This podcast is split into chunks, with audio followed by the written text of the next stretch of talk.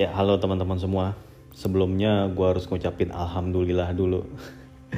Ini adalah sebuah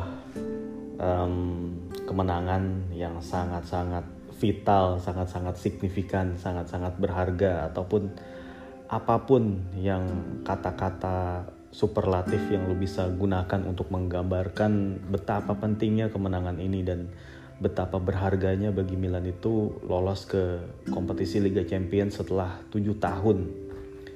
Dan Milan harus memastikan kelolosan itu di pekan terakhir ya, setelah ngalahin Atalanta 0-2 di Jewish Stadium gitu ya, di Bergamo.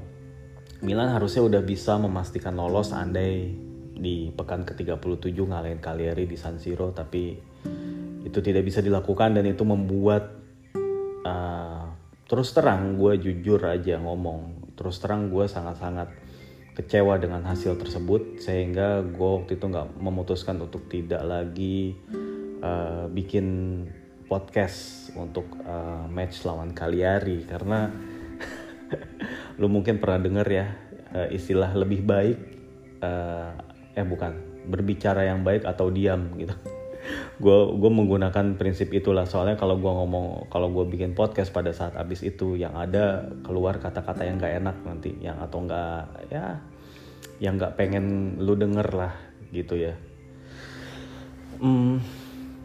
Pada akhirnya ya gue juga harus menunggu. Gue berusaha untuk ngekelirin pikiran gue gitu, menjaga kesehatan fisik dan mental tentunya, yang tentunya lebih berharga sih buat lu semua juga.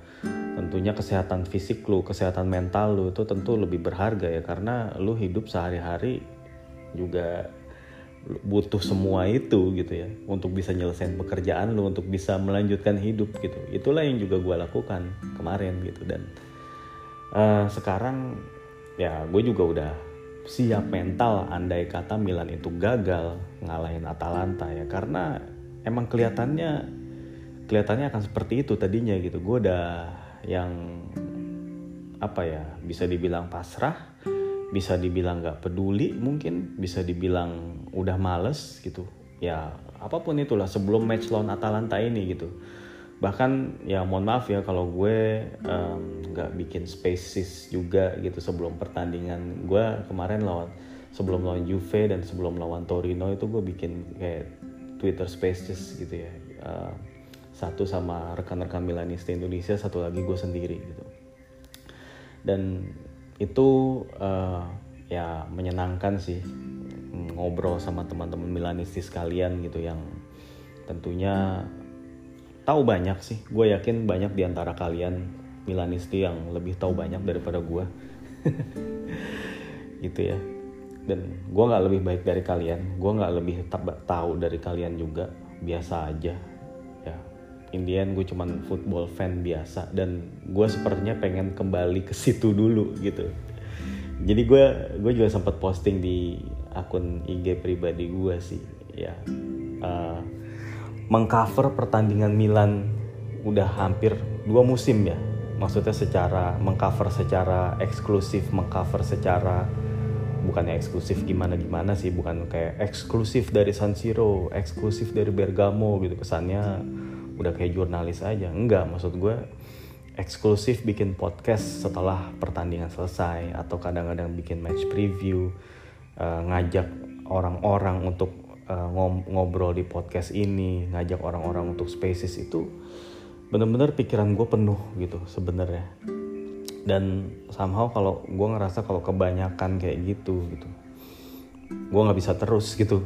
Maksudnya itu nggak baik buat kesehatan, jujur ngomong aja gitu. Karena banyak hal yang harus gue kerjain juga in real life gitu. Dan gue yakin lu juga sama sih. Tapi kalau buat gue sebagai content creator gitu ya, tentu melelahkan seperti ini.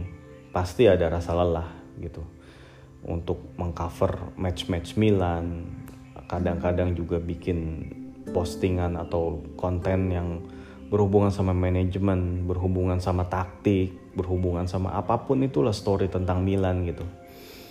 Kesannya tuh kayak gue tuh fans yang gimana banget gitu ya. Padahal biasa aja loh, gue ngerasa biasa ya, bener gue yakin banyak lah yang lebih fanatik daripada gue gitu. gue biasa banget gue. Tapi ya gue sendiri juga nggak tahu, gue juga nggak nyangka sebenarnya ketika gue bikin channel podcast ini banyak yang ingin mendengarkan gitu ya, banyak yang nungguin, banyak yang mention ketika gue absen bikin ini gitu. Dan gue juga sebenarnya bikin giveaway gue, dan gue akan menepati janji gue insya Allah gitu ya. Kalau Milan masuk 4 besar lolos ke Liga Champions, gue akan ngasih jersey. Iya, gue akan kasih.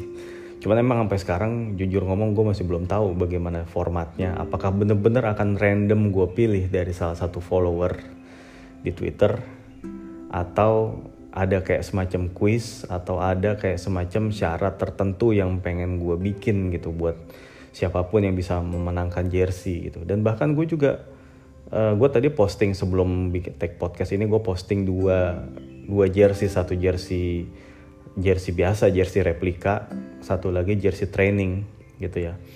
Mungkin itu dua-duanya akan gue kasih kemungkinan besar ya. Gue udah berencana itu sih, gue akan kasih dua itu sebagai giveaway, dan mungkin ada satu lagi jersey untuk non Milan gitu ya.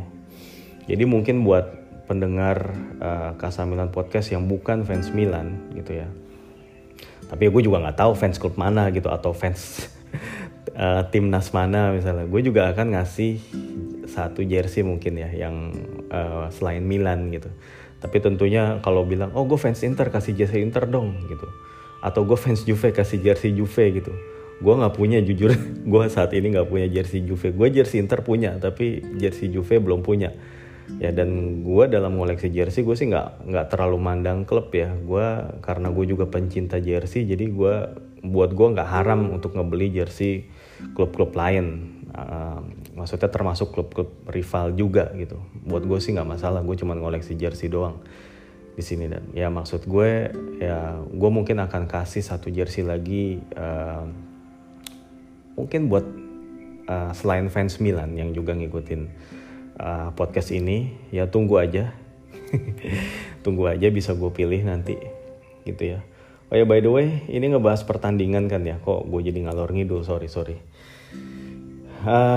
Sebelum pertandingan sebenarnya rasa pesimistis itu jelas ada ya, seperti yang tadi gue bilang gitu. Kenapa mesti ambil jalan yang susah ketika jalan yang lebih terlihat lebih gampang itu tersedia, maksudnya ketika lawan Cagliari gitu ya.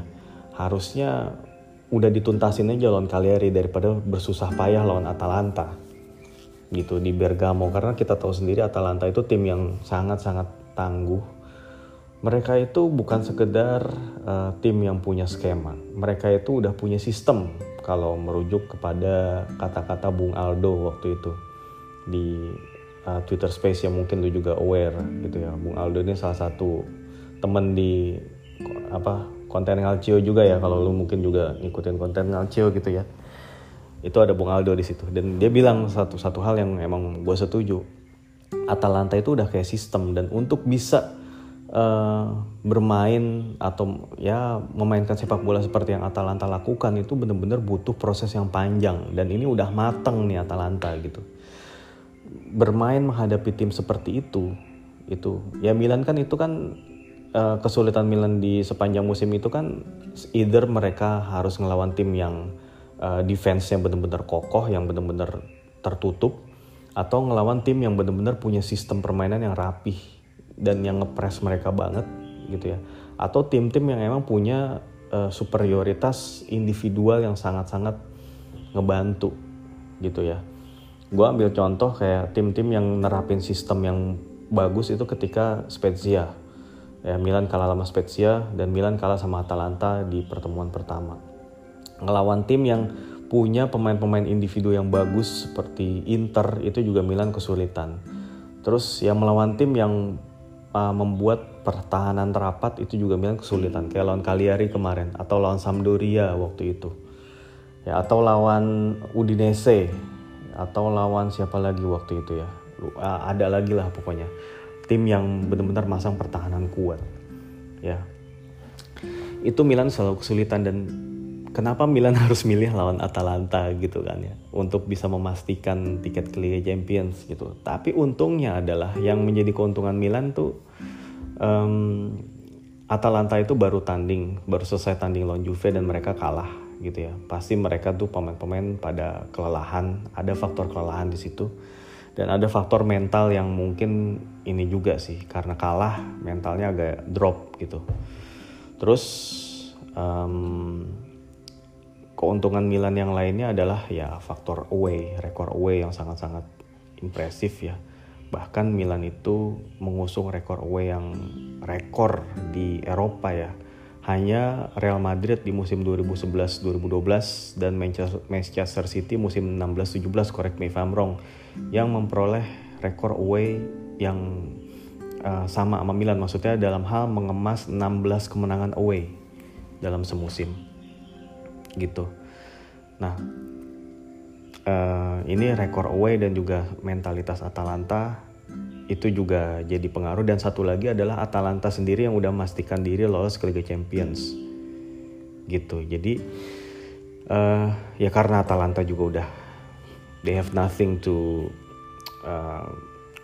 put in a stake gitu. Mereka udah nggak punya lagi beban di pertandingan ini ya.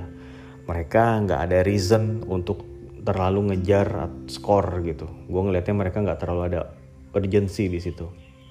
Ya, dari sisi line up Atalanta menurunkan skuad terbaik sih pada dasarnya. Gollini kiper, trio backnya Jim City, terus si Rafael Toloi dan juga si Christian Romero. Dua midfieldernya itu Freuler dan juga Martin De Roon. Terus dua wingbacknya tuh Maehle yang menggantikan Hatebor yang cedera dan Robin Gosens. Terus dua gelandang serang diisi Pesina dan juga Malinovskyi dan penyerangnya Duvan Zapata. Di babak kedua Luis Muriel gantiin si Pesina. Terus kemudian siapa lagi, Pasalic masuk gantiin Maehle. Terus Palomino masuk gantiin si Jim City. Satu lagi siapa lagi pemain Atalanta yang masuk gitu ya, Alexi Miranchuk itu ngegantiin Freuler gitu ya. Sementara Milan sebenarnya juga pas sebelum pertandingan itu dapat kabar buruk. Ante Rebic, penyerang yang second best penyerang Milan ya di bawah Ibrahimovic, itu cedera. Kabarnya dia cedera pada saat latihan dan akhirnya Milan harus menggantungkan harapan kepada seorang Rafael Leao yang sangat-sangat gak konsisten, yang kerap kali menunjukkan body language yang gak asik gitu loh ya. Itu harus Milan harus menggantungkan kepada seorang Leao sebagai pemimpin dalam serangan gitu. Di belakang Leao itu ada Brahim, Hakan dan juga Saelemaekers seperti biasa sama. Di belakangnya lagi Kessié dan si Bennacer, di quartet backnya Calabria, Simon Kjær, Fikayo Tomori dan juga Theo Hernandez dan kiper Gigio Donnarumma. Milan sebenarnya memulai pertandingan juga nggak terlalu meyakinkan ya. Mereka sih udah dapat sebuah kesempatan shot lewat si Saelemaekers, cuman melambung. Tapi abis itu Atalanta ya menguasai ball possession gitu. Walaupun Atalanta nggak terlalu menunjukkan seperti yang tadi gue bilang, menunjukkan urgensi untuk mencetak gol gitu atau menciptakan peluang. Beberapa kali upaya-upaya yang dilakukan oleh Malinovskyi itu juga gagal. Malinovskyi mainnya kurang oke pertandingan ini. Berapa kali tendangannya itu entah itu off target atau ya pelan tenaganya, nggak seperti dia biasanya lah. Duvan Zapata juga nggak segarang biasanya. Dia nggak ada, dia tuh ngelepas shot on target yang benar-benar nyusahin banget. Ada satu peluang dia di awal babak kedua itu tendangannya tipis banget melenceng, itu doang satu. Paling yang pemain Atalanta yang paling bahaya tuh tadi beberapa jam lalu itu Luis Muriel. Beberapa kali dia ngelepasin tendangan yang menyamping, beberapa kali dia berhasil melakukan penetrasi menembus barisan pertahanan Milan. Dia nembus dari tengah, dia berhasil ngoper ke tengah, macam-macam. Dia creating juga. Itu yang pemain Atalanta yang paling bahaya, Muriel di situ di pertandingan tadi. Ya. Sementara Milan itu nyerangnya sporadis aja sesekali gitu ya lewat counter attack. Itu pun juga salah satu serangannya itu kemudian berbuah sebuah wall pass atau umpan 1-2 yang bagus antara Theo dan Saelemaekers. Di situ Theo kemudian merangsek ke kotak penalti karena dia cepat. dia bisa nendang bola lebih dulu sebelum ditackle sama si Maehle gitu, dan akhirnya dapat penalti dan akhirnya Kessié berhasil mencetak golnya ke-12 ya. 12 gol Kessié, 10 diantaranya penalti, 2 yang dari bola hidup gitu ya. Itu kemudian setelah Milan unggul 1-0, Atalanta sebenarnya juga ada upaya sih ya, dengan si Gasperini masukin Muriel itu serangan Atalanta jadi lebih berbahaya gitu. Mereka nunjukin bahwa mereka ada keinginan buat nyamain kedudukan. Tapi akhirnya ya mereka juga nggak terlihat juga dari body language pemain-pemain yang lain ya. Kayaknya cuma Muriel yang tadi tuh ngerasa dia tuh bernafsu nyetak gol gitu. Mungkin ya dia pengen nambah koleksi golnya aja gitu ya. Ya dia kan top skor Atalanta musim ini gitu ya. Dia pengen nambah mungkin gitu. Tapi ya selain itu kolektivitas yang ditunjukin Atalanta, terus ketajaman, urgensi itu nggak seperti biasanya gitu. Emang sih yang namanya center back mereka itu overlap itu ada banget sih. Rafael Toloi dan juga si Christian Romero sering banget tiba-tiba ada di depan. Si Jim City juga tiba-tiba ngepresnya itu benar-benar dari wilayah tengah banget ya. Itu jadi pemain-pemain Milan tuh nggak dapet ruang gitu untuk ngembangin permainan gitu. Itu emang terjadi juga gitu. Tapi pada akhirnya Milan dengan kedisiplinan pertahanan yang digalang oleh Simon Kjær itu flawless mainnya tadi itu. Tomori juga lumayan ya. Tomori disiplin juga dan dia cepat juga. Theo ada beberapa kali dia ngelolosin Malinovskyi, tapi ya it's okay lah, dia berkontribusi atas hukuman penalti, itu bagus. Calabria berjuang sangat keras terutama pas Muriel masuk. Terutama Kessié sih yang bener-bener dia kayak nge-carry, ngebawa tim ini bener-bener dari belakang ke depan gitu. Dia yang kayak ngebawa tim ini, membuat pemain-pemain itu tetap percaya gitu ya. Dan Bennacer kemarin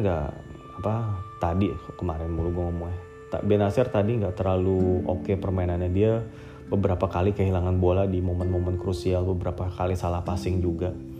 Kayaknya dia gue nggak tahu ya. Mungkin dia juga mungkin ada rasa tense atau rasa tegang gitu karena ini pertandingan yang sangat menentukan gitu. Jadi dia nggak bisa pulling off his greatest performance. Dia digantiin oleh Maehle. Maehle mainnya lumayan, cukup safe dan bahkan dia sekali nyaris ngasih assist ke Leao.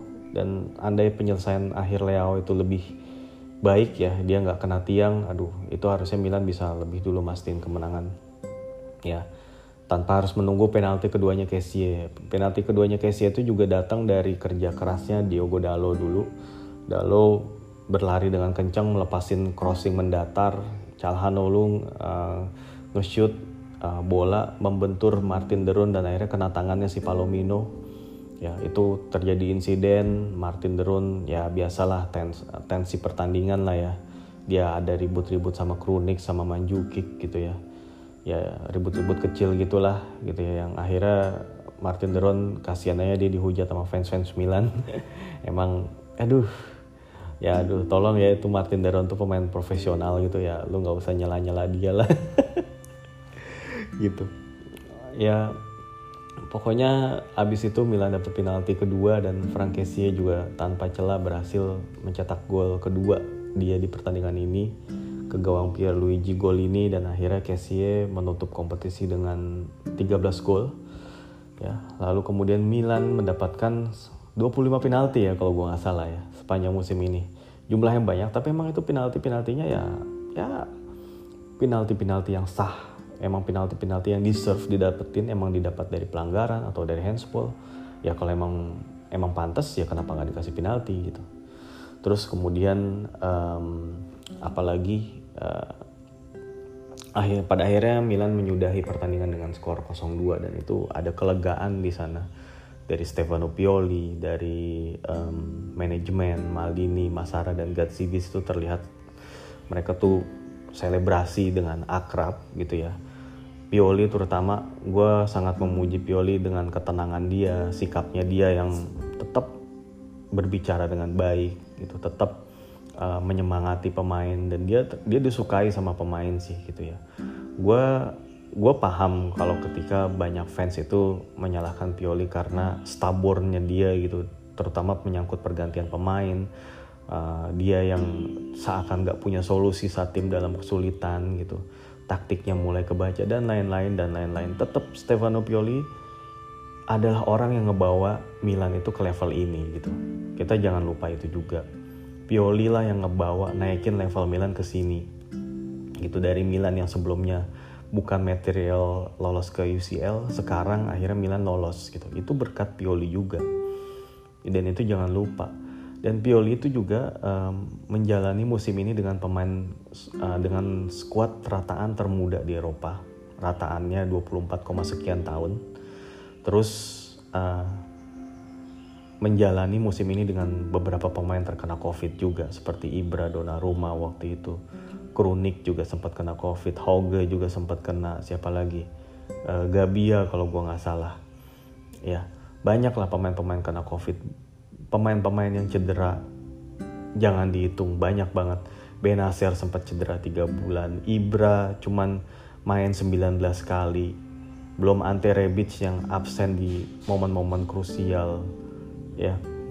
Belum lagi kadang-kadang Saelemaekers. Belum lagi kadang-kadang Calabria juga sempat cedera. Belum lagi pemain nggak konsisten seperti Leao.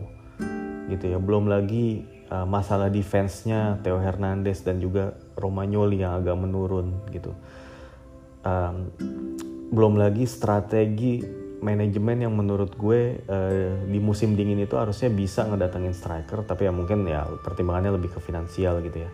Akhirnya yang didatengin seorang Mario Mandžukić yang unfortunately gue padahal berharap Mandžukić bisa banyak ngebantu tim ini, tapi ya karena dia udah gak fit ya, dia malah banyak cedera gitu. Akhirnya dia gak nyetak 1 gol pun buat Milan, tapi ya terima kasih untuk kontribusinya Mandžukić.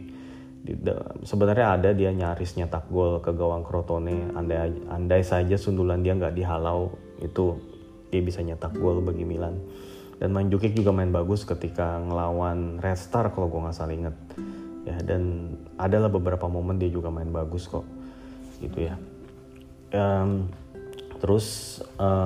Ya satu lagi, Pioli juga kan gak dibekali dengan skuad yang merata gitu ya. Jadi ketika tim intinya itu bagus, ketika pemain seperti Hakan Calhanoglu itu main bagus, barulah mesin dalam tanda kutip Milan itu jalan gitu.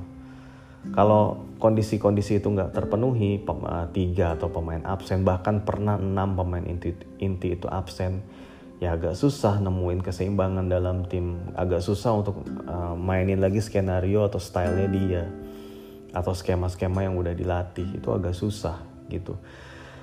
Nah, dengan lolosnya ke Liga Champions tentunya gue berharap manajemen akan memberikan Pioli ini pemain-pemain yang emang bener-bener satu cocok di skema, dan pemain-pemain yang bisa ngasih tambahan kekuatan di bangku cadangan gitu.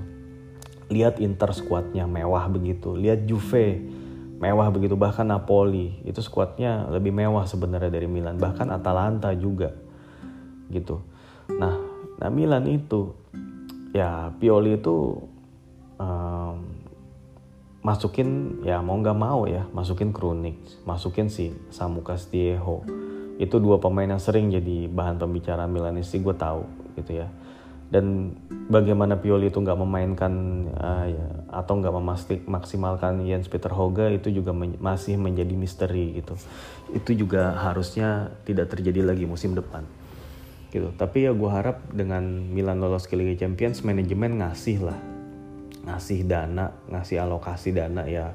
Terlepas ini kita juga nggak bisa terlalu berharap banyak karena ini COVID gitu ya, untuk ngebeli pemain-pemain yang emang the best di posisinya dan membelikan pemain-pemain yang pelapis, yang sepadan gitu, yang bisa tetap ngebawa ritme tim ini itu tetap sama sekalipun banyak pemain yang absen.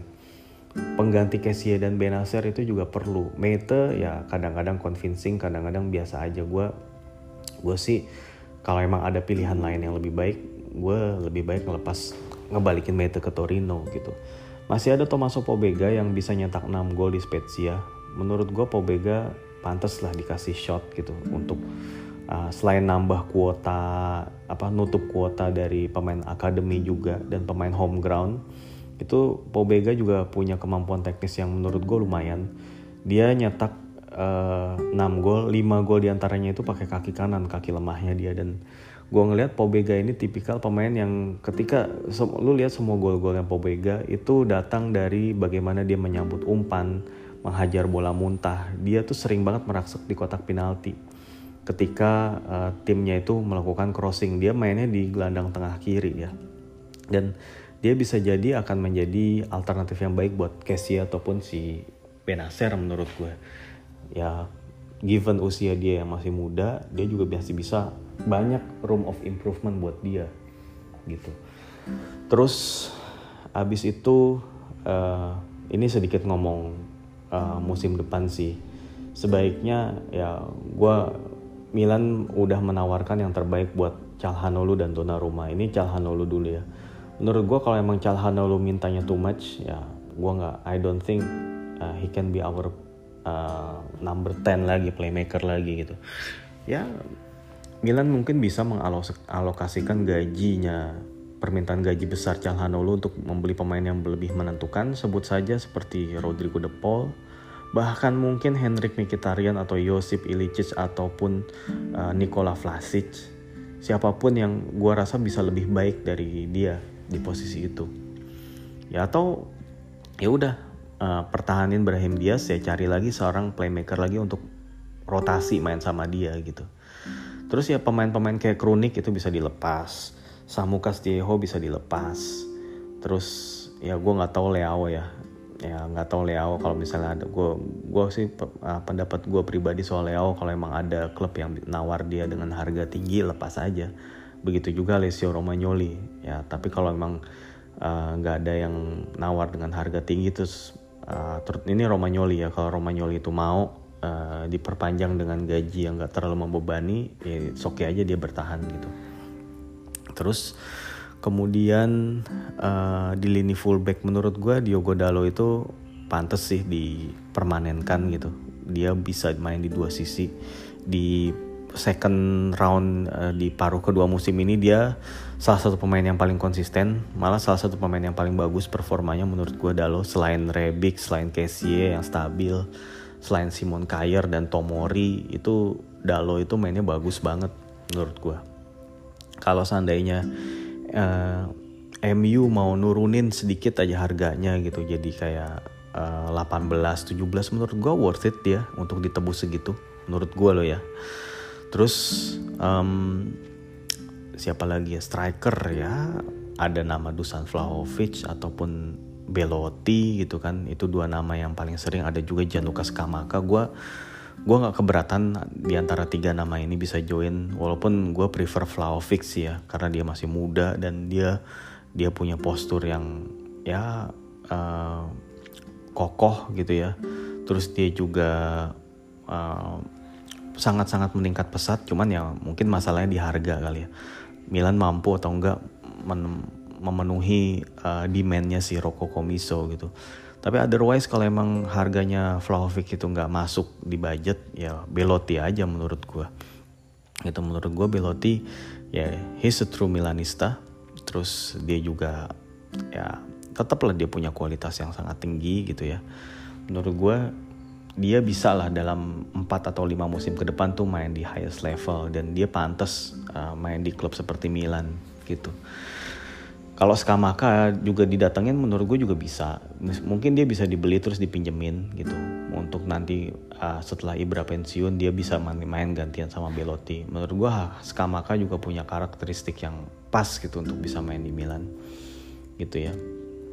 Ya terus untuk right sayap kanan untuk pelapis atau rotasi bareng Saelemaekers itu ya kabarnya Cengiz Under juga bisa didatengin ya, terutama setelah Leicester City itu gagal lolos ke Liga Champions. Mungkin mereka mau ngelepas pemain-pemain dan Cengiz Under juga salah satu diantaranya. Menurut gue itu bisa dicoba lah, terutama setelah Milan itu kehilangan kesempatan menarik si Florian Thauvin yang akhirnya milih bergabung di klub Meksiko Tigre. Ya menurut gue nggak salah kalau misalnya Milan akhirnya ngejar si siapa namanya si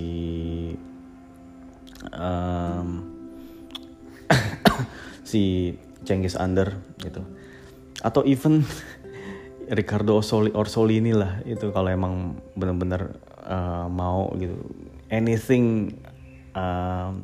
anyone aside of Castillejo gitu loh.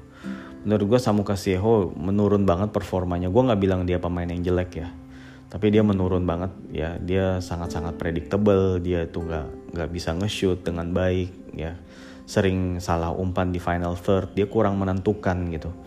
Menurut gue ya Milan butuh pemain yang lebih menentukan, lebih tajam gitu ya, lebih bisa memberikan ancaman gitu, baik lewat gerakannya, dribblingnya, umpan-umpannya, tendangan-tendangannya gitu. Jadi kayaknya dengan Samu yang kayak gini ngelepas Suso tuh kayak jadi sebuah penyesalan, jadi seolah-olah ya. Tapi ya life goes on lah gitu. Dan ya itu kalau dari sisi transfer. Satu lagi Gigio Donnarumma ya, menurut gue Milan tetap prioritasin Donnarumma. Ya soal gue yakin Milan punya posisi tawar yang lebih tinggi dengan Milan lolos ke Liga Champions. Tapi jangan lupa Juve juga selaku klub yang meminati Donnarumma juga lolos ke Liga Champions. Jadi mereka juga punya kesempatan juga lah untuk menggait Donnarumma gitu. Tapi menurut gue Donnarumma udah 50-50 sekarang. Menurut gue kalaupun emang Donnarummanya gak mau ya, kalaupun Rayuolanya ngeselin sampai pada akhirnya Donnarumma gak sign kontrak ya, silakan aja pergi. Tapi walaupun gue prefernya Donnarumma kalau emang mau dia mau ngelanjutin karir di luar Italia itu akan lebih baik gitu, ke Barcelona kayak, ke PSG kayak, ke mana kayak, Madrid, City, Chelsea kayak, siapapun itulah yang butuh, klub-klub besar yang butuh kiper gitu ya. Karena Milan juga udah kabarnya udah secure si Mike Maignan gitu kan, kiper tim juara Liga Prancis Lille. Oh ya, Lille juara Liga Prancis, Lille juga sebenarnya Lille bukan punya Elliot sih. Lille itu cuman punya ada perjanjian loan sama Elliot. Tapi berita terakhir gue nggak tahu ya. Itu yang gue baca beberapa bulan lalu, Lille itu sebenarnya lewat presiden mereka si Gerard Lopez itu ada perjanjian sama Elliot kayak loan ya. Tapi kalau kepemilikan saham setahu gue nggak gitu. Jadi nggak akan ada konflik kalau Milan sama Lille itu sama-sama ikut di Liga Champions. Ya bahkan musim lalu pun ya Milan kan satu grup sama Lille ya di UEL ya. Ya itu buktinya nggak masalah gitu. Ya, berarti emang nggak ada konflik of interest di antara kedua tim ini gitu. Ya. Apalagi ya. Ya udah sih. Gue itu aja mau gue sampein kayaknya di akhir musim ini 2020-2021, musim yang sangat-sangat menegangkan. Ya pada akhirnya gue lega dengan resultnya, tapi prosesnya menuju ke sini gue sangat-sangat nggak nyaman sebenarnya, nggak suka harus menunggu kayak gini di pekan terakhir gitu ya, menjalani hari-hari yang tidak nyaman gitu ya. Gue lebih suka tuh ya tim main stabil, cepet aja mastiin diri lolos ke UCL udah gitu, top 4 gitu, selama 3 musim top 4 baru akhirnya fighting buat Scudetto ya, seperti itulah yang dilakukan oleh Inter gitu. Bahkan musim depan Atalanta itu menurut gue bisa fight untuk Scudetto. Jadi Juve, Inter, dan Atalanta itu terdepan tahun depan gitu ya. Juve pasti akan melakukan segalanya untuk memenangkan Scudetto lagi. Mereka pasti akan ya terserah mereka ganti Pirlo atau enggak, mereka pasti akan beli lagi pemain gitu. Ya soal finansial ya mereka somehow mereka akan bisa memecahkan masalahnya lah gue rasa ya. Kalaupun mereka harus rekrutmen mereka nggak seglamor sebelumnya ya, adalah paling 1-2 pemain bagus yang akan datang gitu ya untuk mengisi menutupi kelemahan-kelemahan mereka musim ini. Ada aja lah, bisa lah ada perbaikan. Inter juga kalau mereka ya Suning bisa lepas dari kesulitan keuangan, entah itu Suning bisnisnya juga lebih membaik misalnya, ataupun menemukan pembeli buat Inter, entah itu buat saham minoritas atau saham mayoritas, Inter akan baik-baik aja gue rasa. Pemain seperti Hakimi, Lukaku, Lautaro itu bisa stay, Barella itu bisa stay, dan itu udah jadi core kekuatan Inter dari musim-musim sebelumnya. Dan ya mereka juga pasti ada keinginan untuk nambah pemain-pemain lagi ya, pemain sayap kiri, gelandang mungkin mereka masih akan menambah lagi gitu. Gue rasa Inter tetap favorit di musim depan Juve, Inter, juga Atalanta ya, kalau Atalanta mau belanja pemain lagi gitu ya, dengan rekrutmen ajaib mereka gitu kan, seperti yang kita udah lihat selama ini, Malinovskyi, Miranchuk, terus kemudian pemain-pemain kayak De Roon, Freuler, itu siapa yang tahu sebelumnya gitu. Tetaplah menurut gue 3 tim ini yang musim depan berpeluang untuk fight Scudetto, dan kita akan melihat juga amarah dari Napoli setelah mereka gagal ya dengan dramatis juga. Gue nggak tahu kenapa mereka bisa ditahan imbang Verona di kandang sendiri ya, tapi ya gue yakin De Laurentiis juga akan melakukan sesuatu di sini, karena setahu gue ya keuangan Napoli itu cukup sehat. Jadi gue rasa kalaupun mereka nggak lolos ke Liga Champions musim depan gitu, mereka bisa akan tetap mendatangkan pemain-pemain bagus gitu, karena mereka punya reserve finance yang cukup bagus gitu, kecuali kalau emang mereka masih mau perhitungan karena ada masalah COVID kayak gini gitu, itu bisa terjadi. Begitu juga Lazio ya, gue nggak tahu ya selama presidennya Claudio Lotito ya, gue juga nggak yakin mereka akan banyak gerak di bursa transfer sih. Tapi anyway, mereka kalau bisa mempertahankan Simone Inzaghi sebagai pelatih itu bagus buat mereka. Nah, yang juga menarik, AS Roma dilatih Jose Mourinho itu kayak pengen ngebuktiin lagi. Dia masih kayak lapar pembuktian ya. Entah itu dia lapar pembuktian ya, mau ngebuktiin bahwa dia belum habis, atau ya dia pengen ngumpulin uang-uang ini aja, uang-uang pesangon karena dia dipecat aja kan, udah banyak tuh kabarnya 90 juta pound apa uang pesangonnya dia gitu kan. Ya lumayan banget lah, dia bisa beli klub bola. Kalau dia mau invest klub bola di Indonesia, dia bisa beli, nge-rebranding namanya The Special One Club kayak apa, kayak namanya klub dari Depok kayak dari Bekasi kayak, dia beli gitu ya buat nyaingin klub-klub yang ada di sini sekarang gitu. Atau gimana, kayak dia mau pulang kampung terus jadi wali kota di tempat kelahirannya di Setubal kayak, terserah dia gitu. Tapi yang jelas ya Mourinho punya misi di sini gitu, dan kita bisa lihat pemain-pemain yang akan didatengin dia tuh akan menarik juga gitu ya. Bagaimana approach-nya dia, bagaimana dia akan meramaikan media seperti biasa. Itu akan menjadi musim yang bagus buat Liga Italia musim depan, dan Fiorentina juga akan bangkit gua rasa kalau si Rocco Commisso nunjuk pelatih yang tepat ya. Begitu juga tim-tim kayak Hellas Verona yang semoga Ivan Juric bertahan di situ dan dia akan bagus lagi. Nah, yang mungkin pertanyaan Sassuolo ya, setelah De Zerbi itu kabarnya merapat ke Shakhtar Donetsk, itu siapa yang akan gantiin dia melanjutkan cycle-nya Sassuolo yang udah dibangun selama ini gitu. Oke, gue rasa itu aja mau gue bicarain. Mohon maaf ya kepada teman-teman yang udah mungkin menunggu podcast ini. Mohon maaf kalau selama musim ini juga gue melakukan kesalahan-kesalahan kata-kata atau apapun itu yang gak oke gitu ya. Ya gue juga fans seperti kalian, gue juga gak lebih hebat dari kalian, sama aja gitu ya. Gue juga kadang-kadang salah dan netizen juga kadang-kadang parah. Gue pernah kayak salah di Twitter terus langsung ada netizen dardor gitu, gila jagoan gitu ya.